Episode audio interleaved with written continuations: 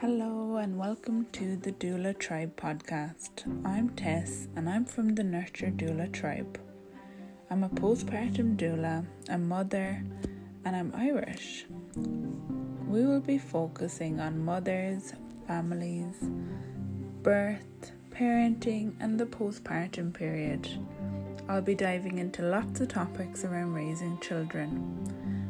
I want to speak to inspiring people and I want you to learn something. So make sure you tune in. Find me on Instagram and subscribe to this podcast. See you soon.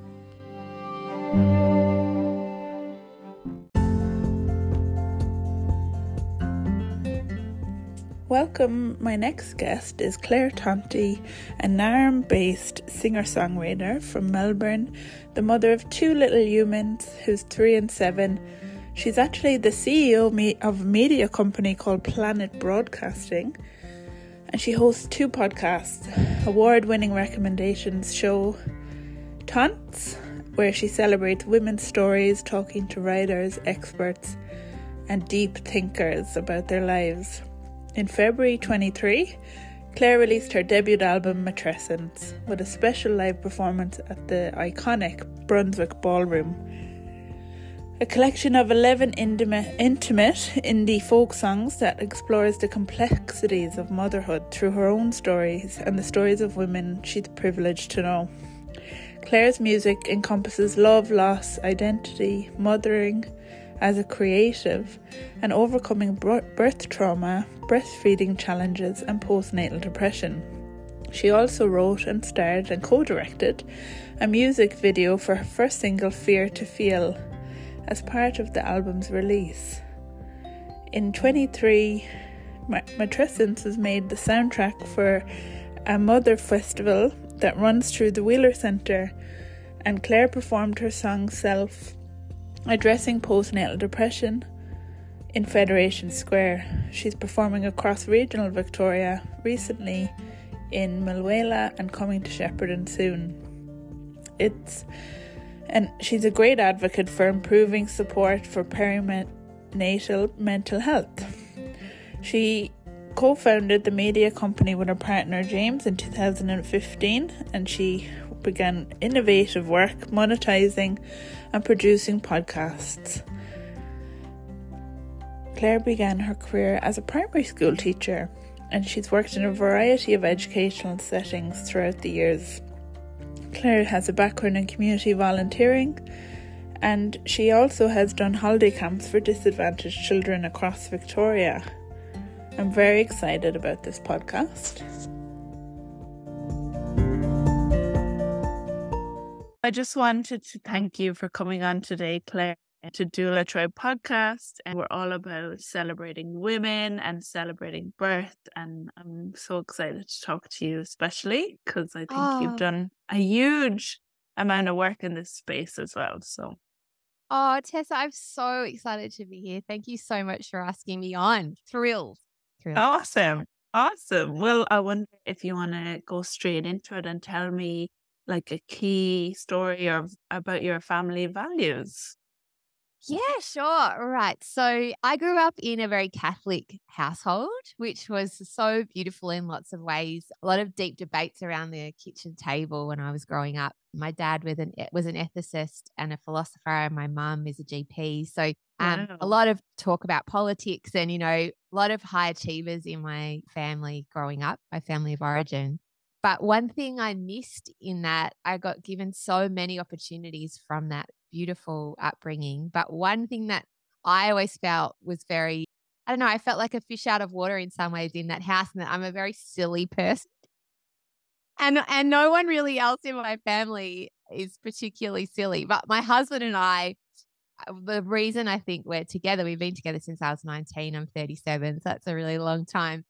And I think immediately when I met him, he understood my kind of strange sense of humor and he got me in a way I don't think I'd ever found anyone to understand me before. And uh, one of the big things about it is our humor and comedy and and now that's what we do for a job. He runs a podcast called The Weekly Planet and a YouTube channel called Mr. Sunday Movies, which is comedic takes and reviews on movies and Star Wars and video games and all of that kind of thing. Yeah. So we used to be primary school teachers. And then that's how we started. I started in the podcast world because when um, James and I were teaching, he started this kind of channel on, you know, movies as a hobby.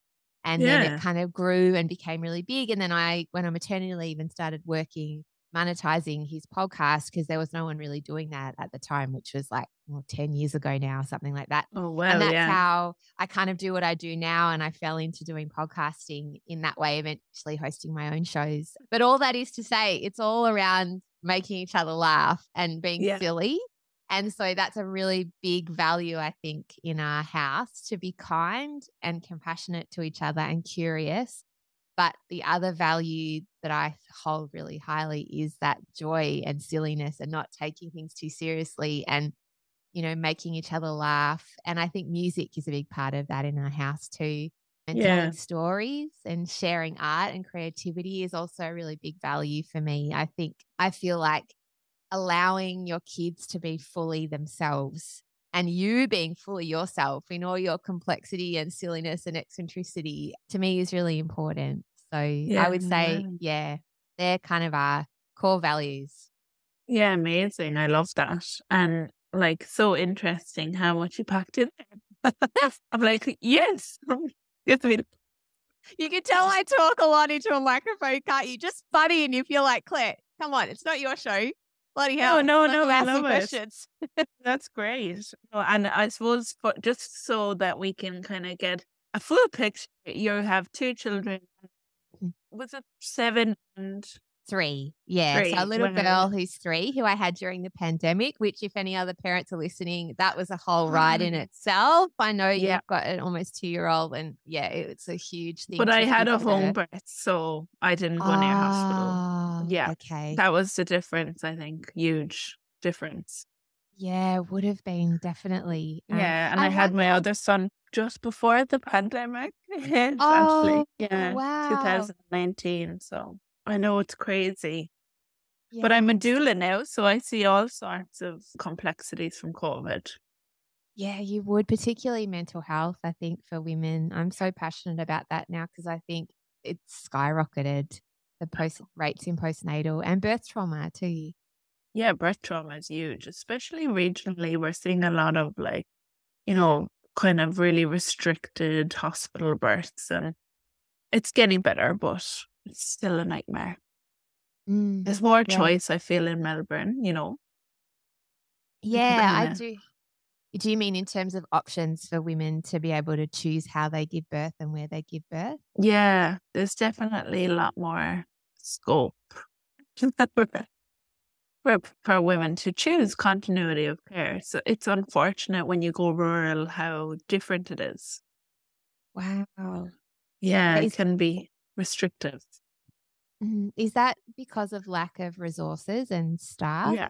Yeah, yeah. And just yeah. like, you know, it's a training hospital or there's like, you know, maybe a few private midwives work up here, but you have to pay astronomical costs. Like so we're kind of restricted in our ability to pick and choose what we want.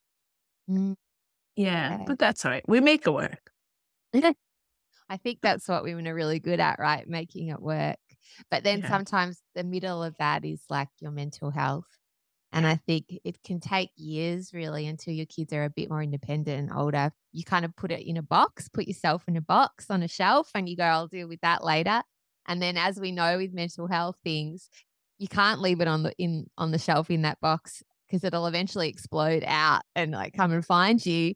And so, you know, having the appropriate supports in place for when you do need to really start looking at that, I think yeah. is incredibly important and knowing what's out there and reaching out when you are struggling, you know, and actually acknowledging that that's a shared experience by a lot of women is super important. Yeah, absolutely. I completely agree. So I suppose is that something that you're really passionate about right now? Like what what is your work doing at the moment? Yeah, so I'll I'll tell the listeners a little bit of my story. So I was a podcast, so primary school teacher for eight years. Then I became wow. a podcast. Well, I was monetizing podcasts first, and our company was kind of probably one of the first to do that in Australia because at that time no one knew what a podcast was or if it would even be anything. So I was working really hard in what essentially was a startup, connecting with a lot of companies overseas. And so working 24 7. And I had my son, and I had a very sort of traumatic birth for a lot of different reasons. One of which I think was that I just handed it over completely to the hospital system. I did the birthing classes, these active birthing classes at my local hospital, and I had a private obstetrician in a public hospital. And I just assumed that I would be fine and that I trusted them and I didn't want to be fussy. I didn't want to make a fuss. I wanted to be like super practical and like, oh, you know, no birth goes the way you plan. So I won't even make a birth plan because I remember in that hospital class being told that, you know, births don't go to plan anyway. So, you know, it's not, you know, women bringing these like very detailed plans, but ha ha ha, it won't ever come to pass, you know. And so I just really took on board that idea that I don't want to be a fuss and I'll figure it out. And I've done long distance running. So I know how to endure pain and I'll have some oh. little strategies. I'll bring in a birthing ball and some playlists into the hospital, and that'll be enough. And yeah. I also remember in those classes being told that breastfeeding was just the only way to feed your child and that all women can do it. Some can't hack the pain. And I remember hearing that and writing that down and internalizing that because I'm someone that likes to work hard and be good at things. And so I thought, all right, that's, I'll write that down. Of course, I can hack it. I'll, you know, I'll be that. I'll do it the way it should be done. Plus, I'll earth mother my way into the world with all of this. And I was a primary school teacher, so I loved kids. So mm-hmm.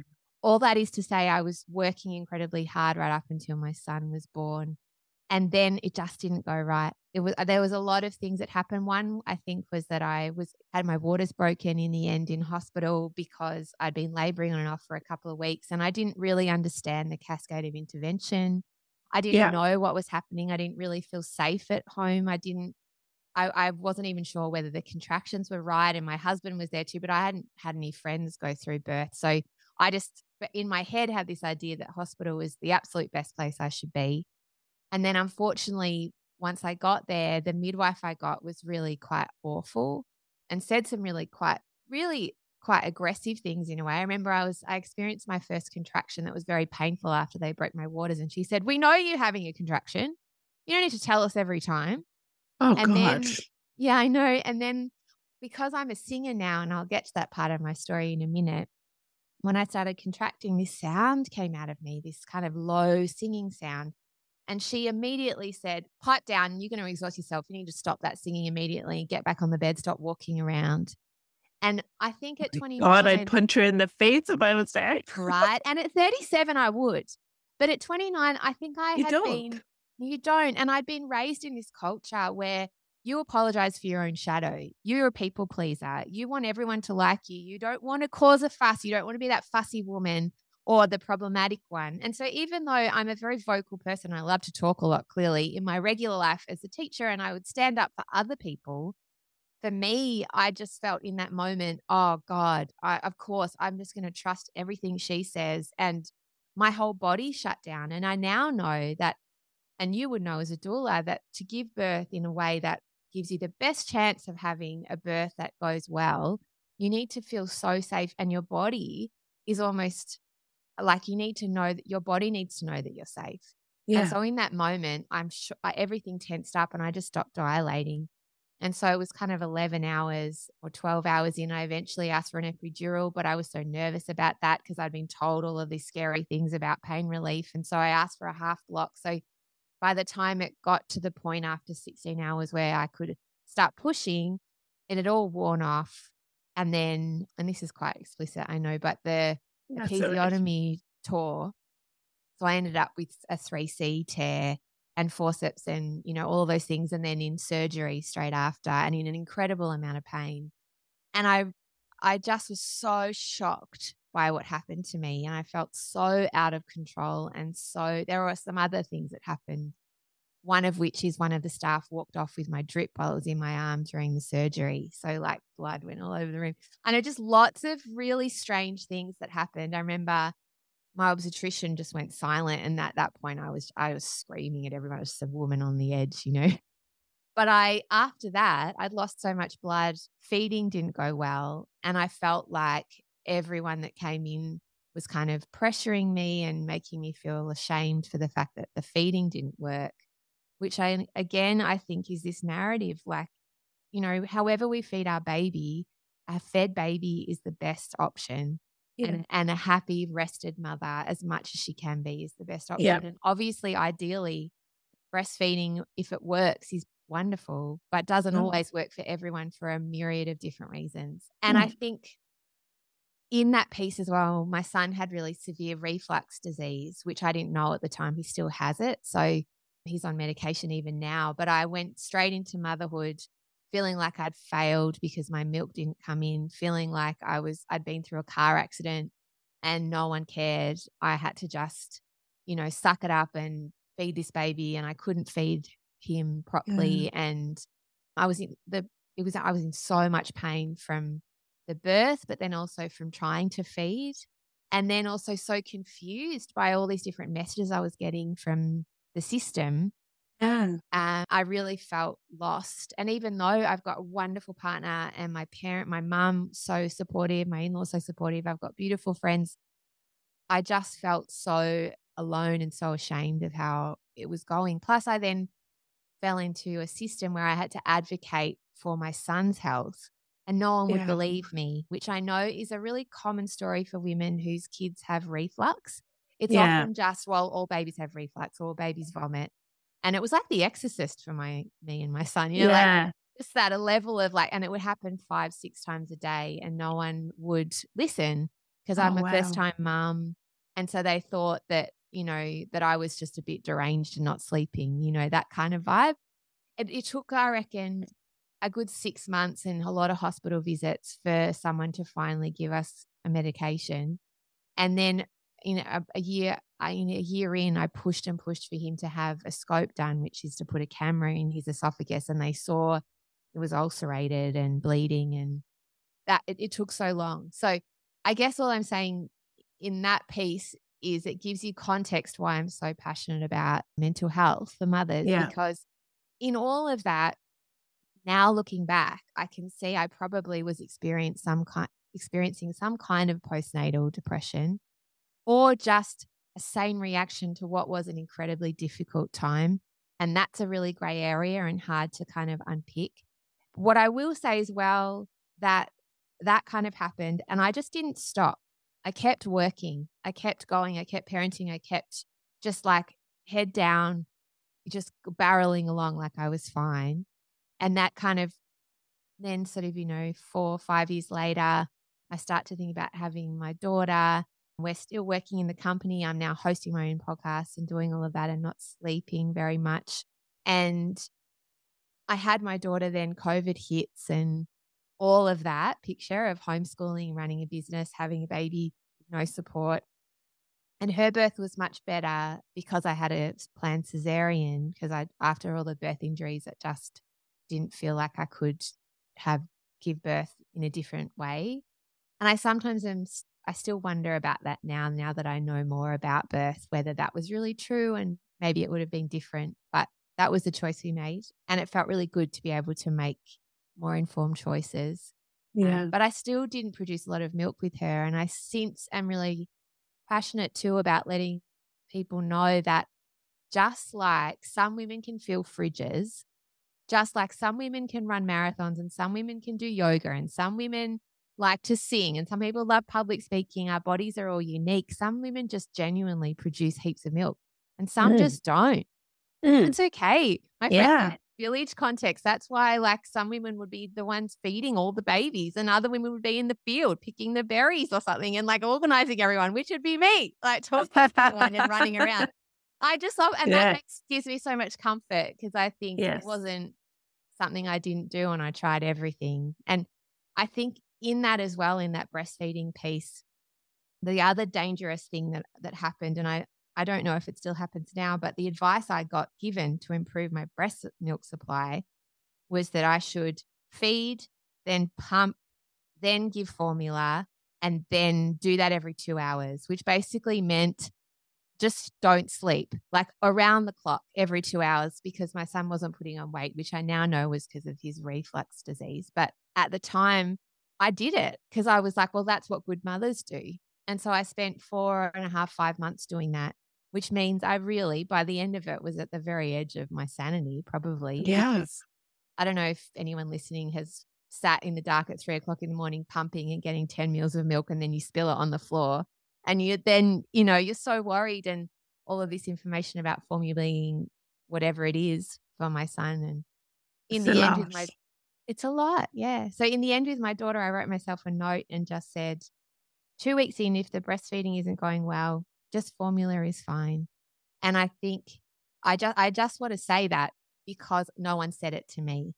And I think it would have made a big difference because it was I just actually enjoyed being her mum in those early days, Yeah. which I just couldn't with my son. So Yeah, it was such a different experience, and my husband could help. So, long story Yeah. short, I'm talking a mm. lot here, but long That's all right. short, when I after I had my daughter and everything, I hit rock bottom at the start of last year, and I had this, this thing I know now called postnatal depletion, which a lot of women have, Yeah. and also long COVID. So I got COVID at the same Oh time. Yeah. Yeah, Okay. and I I couldn't get out of bed. I was I couldn't even watch TV. I could just parent. I couldn't work.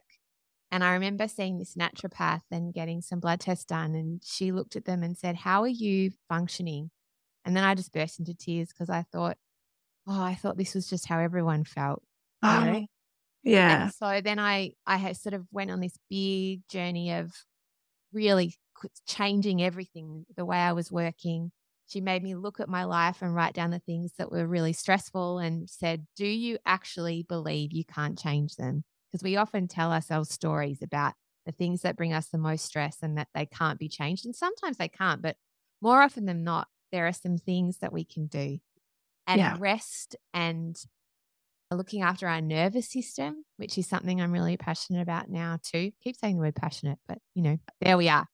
Love Um, it. yeah, that's me. Enthusiasm in a nutshell. Um, Yes. and so taking agency over that and actually Yeah. saying to my partner, I can't do all this anymore.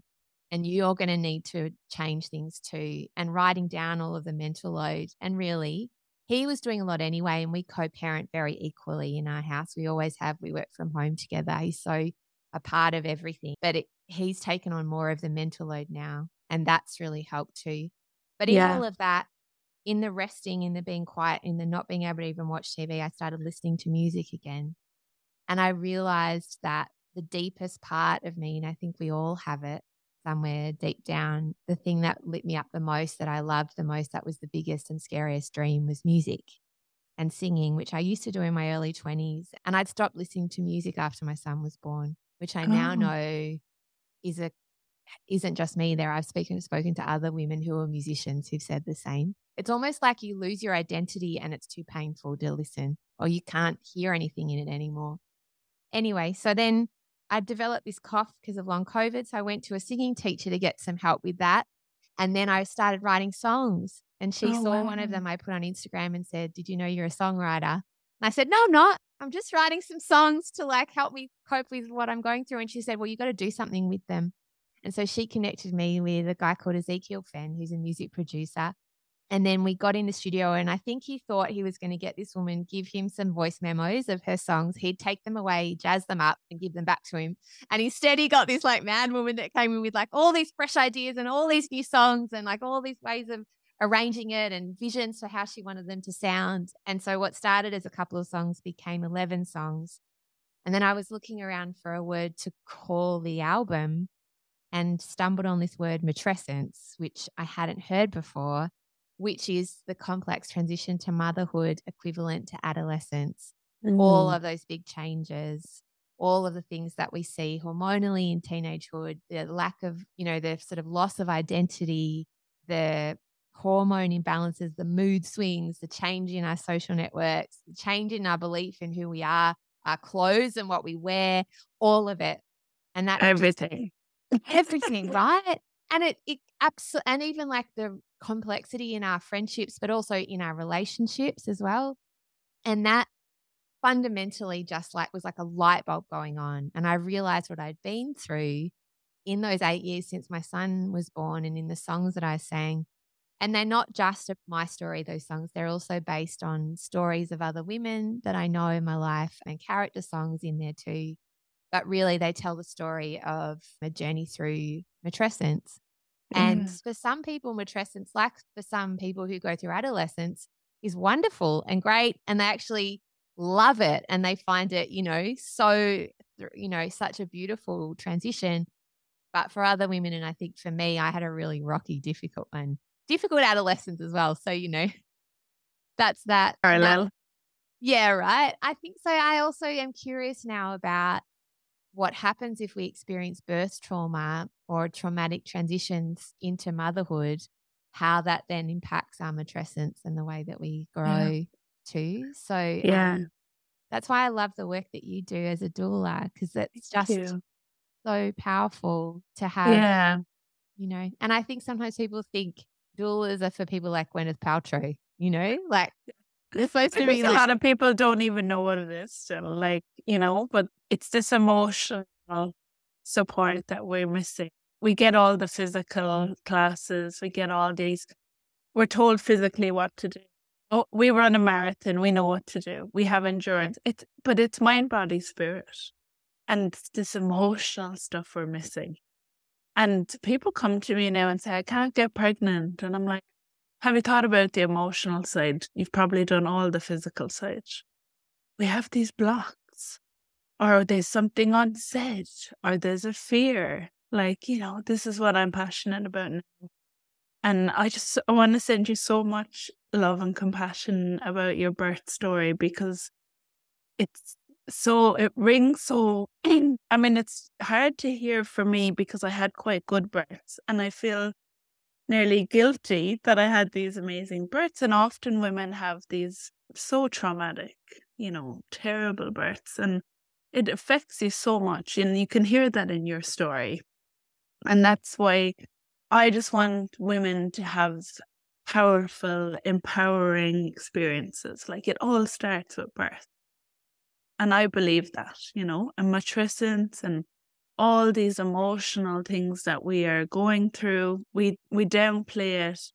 And it's another way for the patriarchy to, you know, get us back in our box. And these are the conditioning things we're going through every day. And I'm just so passionate about it as well. I'm so happy to talk to you about this because it's really quite a, you know, interesting topic for women these days, I think. We're Mm. hearing a lot more and more about mental health. We're hearing a lot more and more about how we can pick and choose our care or continuity of care. Mm. So, you know, are the wild women coming back? Yeah. like- yes, I You know, are the good girls gone? yeah This is the question.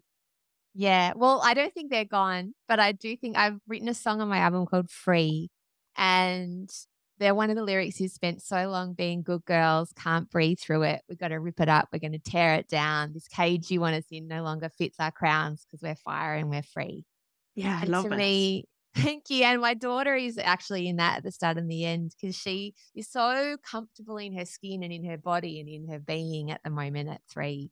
And Oh, she's wow. just like jumping off the bed and she was caught like counting herself down and like being her own biggest champion. And I just recorded her on my voice memo on my phone and I put her in at the start and at the end because I I just I don't and I know the world is complex and I know there are messages that unfortunately she will receive and but I want to give her as much as I can of that idea that she can be and so for my son too to know Mm. that she can be who she wants to be and can unlearn any messages that people give her about who she should be and that there's so much strength and power in being emotionally in tune with ourselves and our body and i i think this narrative that the emotional side of things is the soft stuff is just for want of a better word bullshit if you Absolutely. don't mind me swearing i know Don't Brene mind. brown oh great. Brene brown who i love has a book called the atlas of the heart that came out recently but she talks about how much as a researcher into emotion and vulnerability and shame she often in the academic world gets looked upon as like a soft researcher or a soft scientist when actually those are the things being in tune with your emotions and being able to actually name and tame them you know articulate what they are that's some of the hardest stuff out there to be able to do and when you can the strength and resilience that you can find, the peace, the contentment, the ability to then be a good leader and an effective parent, I really genuinely think that changes everything. Yeah. And I think the whole problem with our culture often is that we're living in this kind of patriarchal linear world where we're supposed to be the same every day and we're supposed to be productivity machines and we're supposed to just like keep churning out more and more things and bigger is better and more is better and can't we all just like build phallic buildings everywhere and cover everything with concrete you know? And actually like as women we are cyclical which means mm. that like we are not the same every day, just like the earth is not the same every day, the seasons are not the same every day. And birth is a part of that, but also throwing in the bin any idea of shame around what our bodies do in terms of our periods, in terms of menopause and perimenopause. There's so much knowledge that has been yeah. lost. Mm. And like that idea of the wise woman, the doula, the person that can support you emotionally that to me, I think is key. Yeah. Like, you know, and I remember talking to a friend about this because there's this idea that, oh, well, why would you pay for something like that? That seems like bougie or whatever. And bougie. then I was talking to, you know, I was talking to a friend about, and I thought, well, I saw your wedding and I saw how detailed your plan was for your wedding. I saw how much you spent on, like, I don't know, napkins. Like, this weird world we live in where we spend like $20,000, not everyone obviously, but a lot of people, $20,000 and we get given money maybe from our families even, not always, but sometimes, or there's a pressure that we feel to spend all this money on one day, on one dress. But then straight afterwards often and this is a very kind of heteronormative sort of trajectory, but it's quite common often then you have a baby and you go to a public hospital, you spend limited resources planning or having any professionals to help you, and you don't want to pay someone to emotionally support you before and after the birth. Makes no sense. if I can see that. Spend twenty thousand dollars on the birth that is going to impact your life and your child's life. It just really blows my mind. I often think about that. And it's not people's fault. This isn't like a judgment. It's, it's no, but it, it's hindsight, isn't it? It's hindsight. So yeah, we can look back and go, oh, we needed that. And this is the mm-hmm. beauty of, I suppose, education and birth education. And if you come across the right podcast and when you're pregnant, you know, it's just what you're, I suppose, the opportunities and what you're exposed to. Yeah. It can it just really depends what you're willing to listen to and what's what's your karmic journey you know like this yeah. is this is what i mean as well and it's funny that you mentioned the uh, how we're cycle beings like i was i was told last night that the feminine energy is the moon you know the way the moon mm. has mm-hmm. phases and then it, it has different cycles and it's beautiful and we should all howl at the moon like wild women uh, but you know, the sun is like the masculine energy because it penetrates and it's so interesting, like that light and dark as well, like yin and yang, you know? Like mm. we need all this stuff, but we need to understand it so that we can be our full we can be our full potential. Mm. Like, you know, and we don't need all the stories, we don't need all the media and the cultural conditioning. Like need to get back to our basics. Like cave women men outside the room with their sword protecting us from the bloody doctors and nurses sometimes. was, you know, this kind of like idea of getting back to our earth nature pre industrial time selves. This is what we know. This is what we need. Like, and mm. I don't know mm-hmm. how we get there, but is it true education or is it like an it's an evolution. I don't know. Do you know what I do when you're talking? I I completely agree with you, but I also worry because I've been, I've been through a birth where if we were in medieval times, I would have died, yeah, and my son would have died. That's just mm. fact because yeah. it of what had occurred, and I I I struggle with the concept of birth and home birth or choices around this stuff or a lack of trust in the medical profession, even yeah. though I think they they some of that reason I was in the hospital setting and then the way I was treated could have really uh, led to my birth being very dangerous for me. Yes. I just think there's complexity in it, and I actually don't have an answer for it. There's a But I- place for it. Yeah. Yeah, but I worry.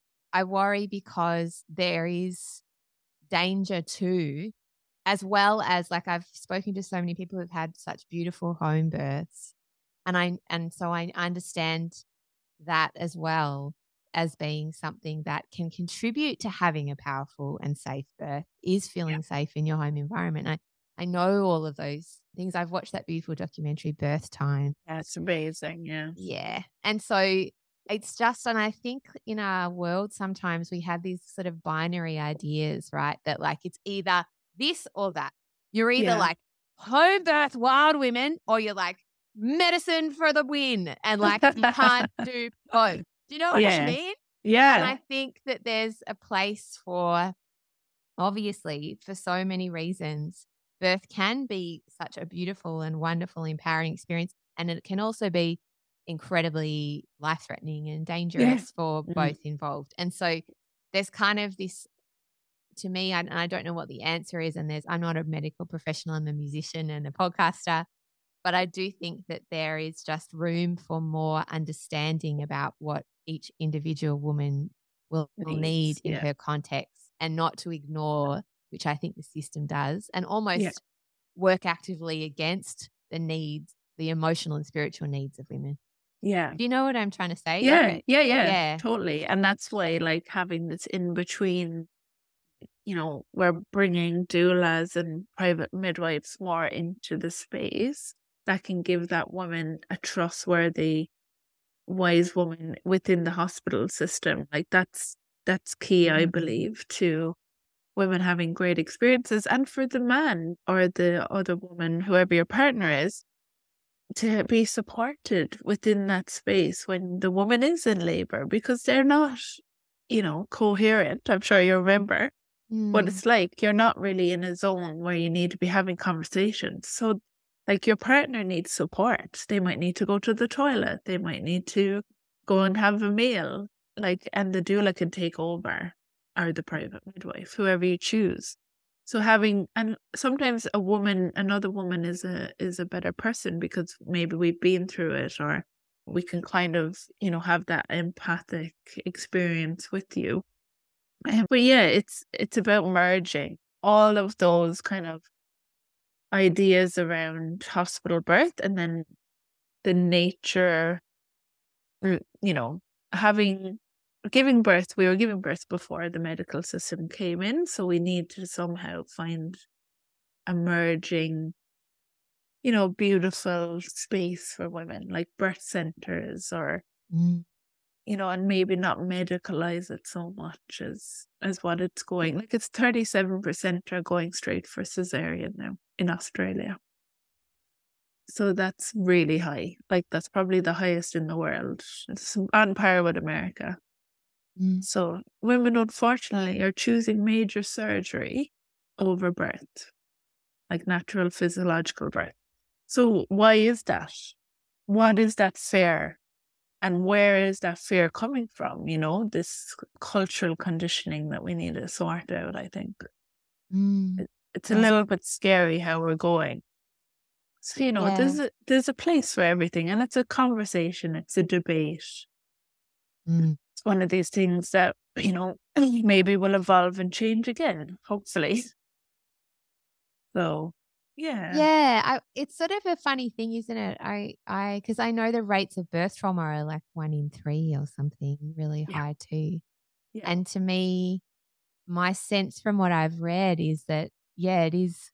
There's a lack of compassion and care for mothers in the system, so the it suddenly becomes about keeping the baby alive and the mother alive. Oh, and there's so much fear of litigation that doctors and plus there's like a lack of funding women are in there for like what two days maybe and then out at home. And so i remember mum talking to me about when she gave birth to me she had two weeks in the hospital. They looked after me so that she and dad could go on a date. Oh, like the idea of being well enough after my birth that i could even contemplate sitting in a restaurant is so foreign to my experience and then also i think then speaks volumes about how cared for she was, how safe she felt, who was there looking after her, how they treated her, and then how she felt cherished after she gave birth. Yeah. And in so many other cultures in the world, that's what happens when a new when a baby is born, so is a mother. And the Yeah. newborn mother is treated just like a newborn, wrapped, yeah. given warming foods, rest for 40 days, all yeah. those beautiful things. And so finding our way back to that and and then I then you can understand why we have these women who are just at the end of their capabilities because Yeah.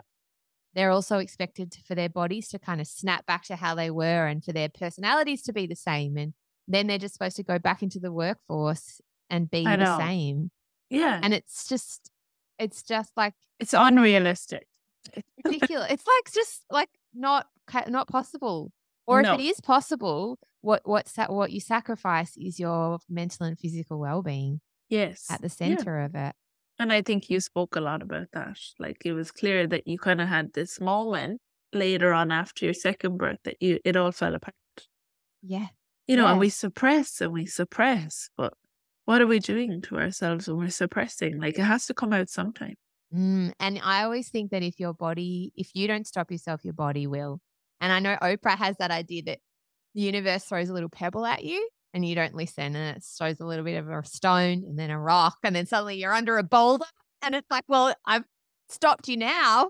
You know, Yeah, yeah, I love it. really, yeah. And I do think that for women, like I know Freya, my naturopath, said that to me. Freya Lawler, she's amazing. You should follow her on Instagram. Her Yeah, information and resources about hormones, fertility, postpartum care, endometriosis, perimenopause. Beautiful. And she's so yes, wise. love us. Yeah. But she said that to me. She's like, if you don't change something, if you don't fix the way you're eating, the way you're sleeping, the way you're working, you you're you won't be able to care for your kid Yeah. in the way you want to. And I think that is the thing that will then stop us because Yeah, you really you think I can sacrifice my own mental and physical well-being but when you think it starts to impact your kids often that's when the message really can be heard yeah, I agree. I think that's what you know. People get this wake up call when they have a little tiny person to look after now, and they realize that that little tiny person copies everything they do. Like, oh, exactly and would Yeah. you want the life that you've built for your child would you want them to treat themselves the way that you treat yourself because that's in the end one of the best advice i got as a teacher and the scariest which i think is perfect for parenting is that kids will do so much of what you do more than anything you say to them Yes. Yeah. Mm. I know. It's like mind blowing, isn't it? Like, I know. I know. I've been on this parenting journey. It's been very interesting, reparenting myself. But like, I'm like, I would like to think my, of myself now as a cycle breaker. And like, I'm Oh. proud of that, you know? Like, I'm proud that I'm going to like change the way I was parented. And like, me and Mm. my husband are going to change that Mm. gonna like parent them in a really nurturing, attachment aware way. that's pow- so powerful what you're doing that's so special Yeah, and I Yeah. like to like, you know, really open people's eyes up to that as well and say, you can do that differently. Like you don't have to do it that way. If that doesn't feel right, that doesn't need to be the way you do it. Like we're No. told all these stories about parenting and from our parents. Well, I did I did it like that, so you should. Mm. And it's often not, you know, it might have been the right way back then or, you know, what was popular, Mm. but it maybe not relevant when really researched now and maybe is not the right way. You know, I did. So I run a podcast that I'm working on the fourth season now called Tonts, which is an interview show where I interview people about their emotional lives and usually ac experts, academics, or activists and thinkers about their stories and creatives too. I have Yeah, an episode amazing. on there. Yeah, it's it's been so special because I get to listen to women's stories and diverse voices, and I've spoken to so many different people some who have really big careers and some um, are some of my friends who are working in our community doing beautiful work that I really admire. And I interviewed a woman called Carly McGoran, who's a psychologist who works with families and teenagers in particular. And Mhm. her episode, I think, was one of the most powerful in terms of parenting advice that I've ever done. Oh, Um, her wow. and, yeah, her and her brother Martin McGoran, they run a company together called Inform Empower, and it's all about cyber safety, really. Which at the heart, when Marty started it, he thought he was just going to be teaching kids about password use and you know how to use Google Apps and get on with like using you know that kind of tools. But actually, it's just so deep and huge, and Yeah. keeping our kids safe online and how to approach all of the explicit content that's there now and the impact of that. And all I'll that is to say, it. I'll share it on my Instagram. It sounds really good. I need to listen Oh, to that. We have I'd a I have a stepchild who's twelve, so I'm always looking out for new teenage oh advice my because I have these young children and then I have this preteen that I'm like, oh, that's such a scary land. I Like, know. From what I've heard, it's just so scary. So yeah, but Marty I'm excited Har- too, though. Yeah, me too. I and I think it's again where you parenting in a you're parenting in a way that you weren't parented, so you don't have a blueprint. So you're looking for advice from experts, I think, and Marty and Carly are both excellent in that. Particularly Carly, because she works so much with the fallout when things haven't gone right with teenagers, and so much of it is internet use and the impact of that. But her one of the best pieces of advice she gave me was, other than you know, naming and taming your emotions is so powerful.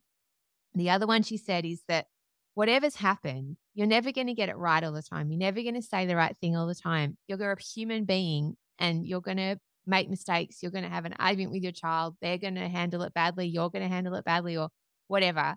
The most important thing you do is the repair Yeah. conversation. Yes. So I've heard go- Yeah, right. You go So powerful. Yes. Mm. It is. I see that with my own children when you go in and repair. It's just so powerful. Yeah. It's like changes everything, doesn't it? Yeah, because she said really what kids want and what you want to make sure you try as best as you can to do is cultivate connection. Yes. And so that you're the person and you'll give them an honest answer as much as you can. So when they're teenagers, you've got this relationship that you've built over years and years of trust. And so while they're lost in the messy fog of what they're going through as teenagers, you still have this like kind of rich, deep connection and relationship that you can kind of fall back on. And so you hope then you keep that line of communication open yeah. as much as. Beautiful. I love that though. It's so true. And it's so like what I'm trying to foster now with our children because I just see, like, I can see my own, own childhood and go, oh, you know, I was connected, but not enough. Like that I was really dishonest around stuff. So, you know, having connection and, and safety where they can come and tell you when they messed up because they're going to mess up. We all mess up that Mm. is key is because then you can help them learn from it or you can make them safe in that moment or Mm. they don't come to you like you can be authoritarian and tell them what to do all day but is that going to get you anywhere like we've clearly seen that doesn't work like No. And also, I think like people often, and I think of our parents' generation, were afraid of kids seeing their vulnerabilities and their weaknesses and this idea of them being perfect all the time. And so you feel this pressure as a kid to then also be perfect when actually you're flawed because humans are flawed. And Your parents are flawed in the same way. And we try in our house, as much as we have lots of joy and silliness, we also articulate for ourselves what's going on. So I'll say to my kids, I didn't sleep very well last night. I'm feeling really grumpy today. yeah So if I I'm going to take a moment and take some deep breaths because I feel very cross right now. Or yeah what you did made me feel like I just need a little bit of time to think and I'll come back to you on that or just trying to articulate how I'm feeling all the time around the house. Sometimes my my son's like, "You don't need to tell us, mom. Stop talking about your feelings." But you know, I want them to know that there's a reason why I might be shorter with them than I'd like to be, or if I have snapped, why I have and what happened to make me feel Yeah. that way, and then what I'm actively doing to try and combat that. you yeah know, the, yeah. perfect because the worst thing ever is silence like do you remember any moments in life where you've heard silence. Like when we don't know why someone's feeling or acting like that, it's the worst feeling, especially as a child. Mm. Like the more information you can give them, the, the better chance they have. Like, you know, yeah. that is the key, isn't it? Like safety comes from knowing a lot of information and connection and repair. Like it's amazing. Yeah. And I some really good points there. Oh, thank you. Yeah, I think I was speaking to another doula who runs a beautiful Instagram called the Fourth Trimester. Oh yes, I was, know her really well. I love her. Oh, she, oh, I know she's so amazing. Oh my gosh, I met her at a Mother Festival conference where they played my music. Actually, they made my music the soundtrack to that festival, which oh, blew oh, my mind. How cool! Played, oh my god, Tessa, honestly, they. I just sent it to the organizers because I thought it's through the Wheeler Centre in Melbourne, and I thought, well, my content, the content of my music is very similar to these this idea, yeah, of the whole festival. And I just thought nothing of it. And then Beck, the organizer, listened and messaged me while I was at the water park in Geelong with my family over the school holidays and said, Would you mind if we played it as the soundtrack and while people were coming in and out and before each panel? And then they asked me to perform at the Edge Theatre for like 500 people and sing my song Self, which is the, probably the hardest song I wrote on the album that speaks into the birth trauma and the difficulty I had in breastfeeding. You know, the first line of that song is Woman at the start, broken open now, thinking that she's failed. You can hold your own damn self, yourself can still prevail. And it's, it finishes with the lines that shame isn't yours to hold. Your body born this way let it sit, let it sink in because you are beautiful and you are wonderfully made. Wow. and I and I think special. To me that song was really healing eh, for me. I just I wrote it in the end for me. But then yeah. to be invited to sing it to like 500 people at Fed Square in Melbourne was wow, really overwhelming and a really beautiful experience. Yeah. But it's so important. Yeah, I think I, that's why I'm really passionate about talking about all of this stuff. Yeah. Um, and as Habiba was talking about from the fourth trimester, all of this unpacking of shame and guilt and people pleasing and all of the stuff, like you were saying, if women can do that and parents, not just women, but parents and people, humans, I mean, it's good for us all to do it regardless if we have kids, but she spends a sort of time in the 10 weeks before you give birth actually allowing people and women in particular to unpack all of that yeah. and really come to terms with all of the stories and narratives in their own life around all their mental health stuff because birth and kids have this way of shining a giant mirror at you.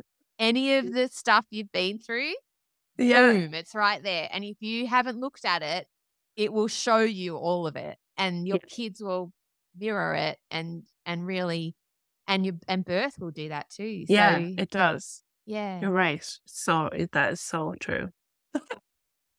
it is. It's a powerful thing, isn't it? Birth and and and just the act of being pregnant, we our brains change like physically. So we're we're an, we're an amazing race. Like we're an amazing human. We just need to embrace it and get the support that we deserve, mm. and then we can somehow muddle through this parenting journey. mm, somehow with the hold on, hold on to your hat, hold on to yeah. the edge of the roller coaster and strap yourself in and.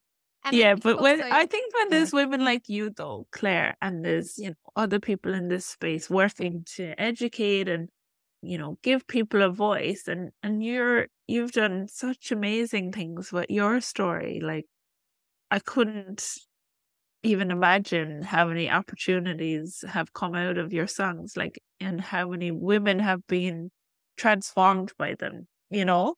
So that's beautiful. And when we're doing this work and wise women are around to help other women, we'll be okay. Like I, I believe, you know? Thank you. That's so beautiful. I'd say right back at you. What a gift that you're giving with this podcast and your work as a doula. And yeah. more than that, in reparenting yourself, that's such a hugely Huge. Well, I world changing thing to do. Yeah, and I think you know once we're aware of things, it's hard to go back, as much. So You gotta Mm. change it or you just keep repeating those patterns, but I Mm. wanna change it. You know, and these the whole experience of coming to Australia from Ireland and, and it's changed everything. So I'm so grateful that I'm here and I've met beautiful women like you and Ah, like I'm doing this work because it's just changed everything and the kids are only going to benefit from that as well. So mm, absolutely. I wonder how people can connect with you, Claire, and you know what's coming up next. I know that you're going to Ireland. I'm so excited about that. Thank Tell us about Oh, that. I'm so excited. So you can find out more about me on Instagram at Claire Tonti or at my website, clairetonti.com. And I have a little spot there called events, which has all of my upcoming ones. I've been doing some shows in regional Victoria. I am coming to Shepparton in a little while. I'm doing a show there. Um, Yeah, I was going to be doing it in June, but we're postponing it a little Yeah. bit to the second half of the year because I've been given an opportunity by Amy Taylor Kabbaz, who is a matrescence activist, to come with her to perform at her conference in London in um, Wow. early July. That's on the 1st of July. And then I thought, well, if we're going to do that, we may as well actually do some shows over there. So I'm performing at in London on the 2nd of July in the afternoon at a place called the Space UK in the Isle of Ooh. Dogs. And this incredible poet, Hollie McNish, who I just adore, and her poetry meant so much to me while I was writing my album. She's coming to speak and read some poems, and Amy's going to be doing a beautiful speech about matrescence. So that Wow. 2nd of July. Then I'm going to Exeter on the 4th of July, and then I'll be in Dublin in Ireland Yes. and that I'll be playing at the Bello Bar. The show starts at eight o'clock. Tickets are on sale, yeah, through Eventbrite on my website at the events page there. I'll be singing my album with Ezekiel Fenn, who's my music producer and a multi instrumentalist. And Oh, Amy wow. is also going to be speaking at that too. So I cannot wait. It's this beautiful kind of candlelit bar. It'll be really fun. Oh wow. That's in Dublin, Uh, I know. And then I'm trying. I'm going home in August. I was like, that was a month before. That's right. I'll just have to bring my show to Shepparton and you could come Yeah. to the Shepparton yeah, one. Yeah, I am trying to get to Cork. So I'll just like keep updating. And i if I do end up finding a venue for Cork, I'll send you a link for that. That would be if it was going to happen on Friday, the 7th of July. Of July, yeah. Yeah. And then I'm going to Glasgow and Edinburgh. And then I'm playing. So that's over the weekend. And then I'm going to be somewhere else too. Oh, Petersfield, Manchester, Huddersfield. And then I'll be playing in Basingstoke or Basingstoke, which is in the UK. Um, There's a beautiful author called Lucy Jones who's written a book called Matrescence that's just coming out in June. And we're going to do a little book launch for her in Basingstoke and then home. So Wow. adventures. You're yeah, packing it in. I love I it. am. I'm I- very excited. And then I also actually have a show in Sydney on the Oh. 30th of July. And Amy uh, Taylor Kabbaz is speaking at that. And then this beautiful dancer and author called Arian Beeston. So Oh, she yes. sent me a video. on your Instagram, actually. Yes, she Oh. looks amazing. Oh my God. So this woman, she just sent me a video of her dancing. She's a ballerina and a contemporary dancer.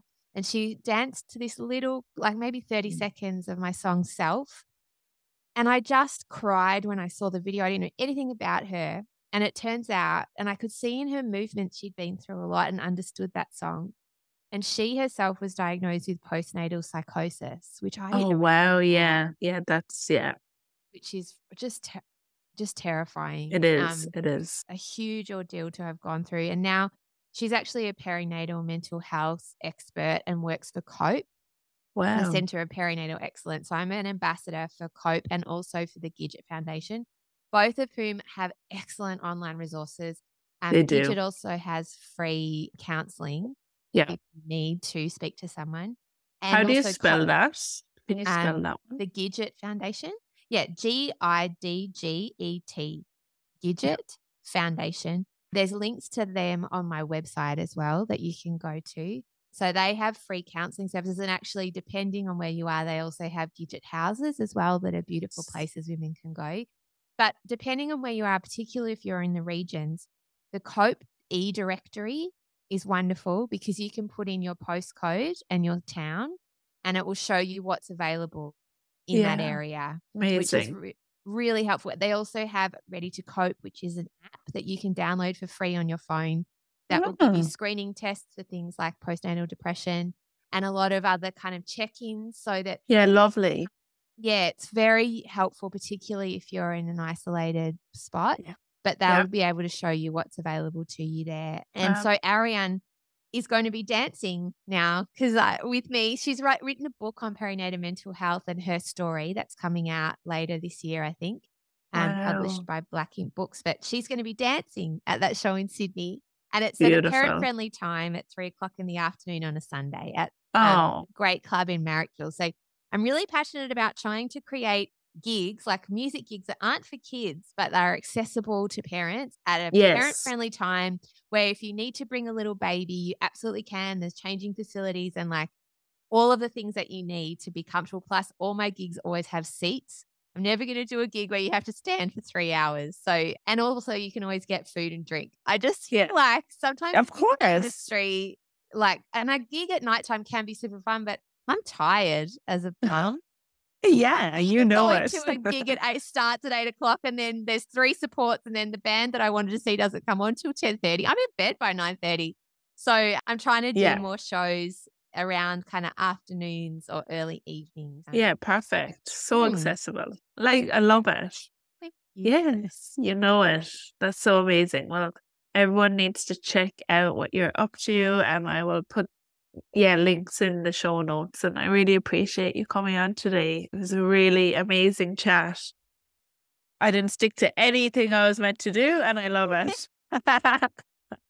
My role. So thank you so Yeah. much. You did a beautiful job. Tessa. That was such a lovely conversation. Thank you for Yeah. listening as well. No, thank you for being here, honestly. Like, you're just amazing. I'm really impressed. I'm so excited to meet you in person. So, Oh, I can't. I know that would be so lovely. Well, hopefully, Sh- Shepparton might be the oh, if Shani's involved, it'll happen. yes. Oh, it absolutely will. It absolutely will. Yes, It's going to be it will. wonderful. I'll have Yeah. her. Perfect. That sounds great. Oh, thank Oh, you so much, awesome. Tessa. Yeah, no, have an amazing day and I really appreciate it. Thank you. Oh, you're welcome. Thank you so much.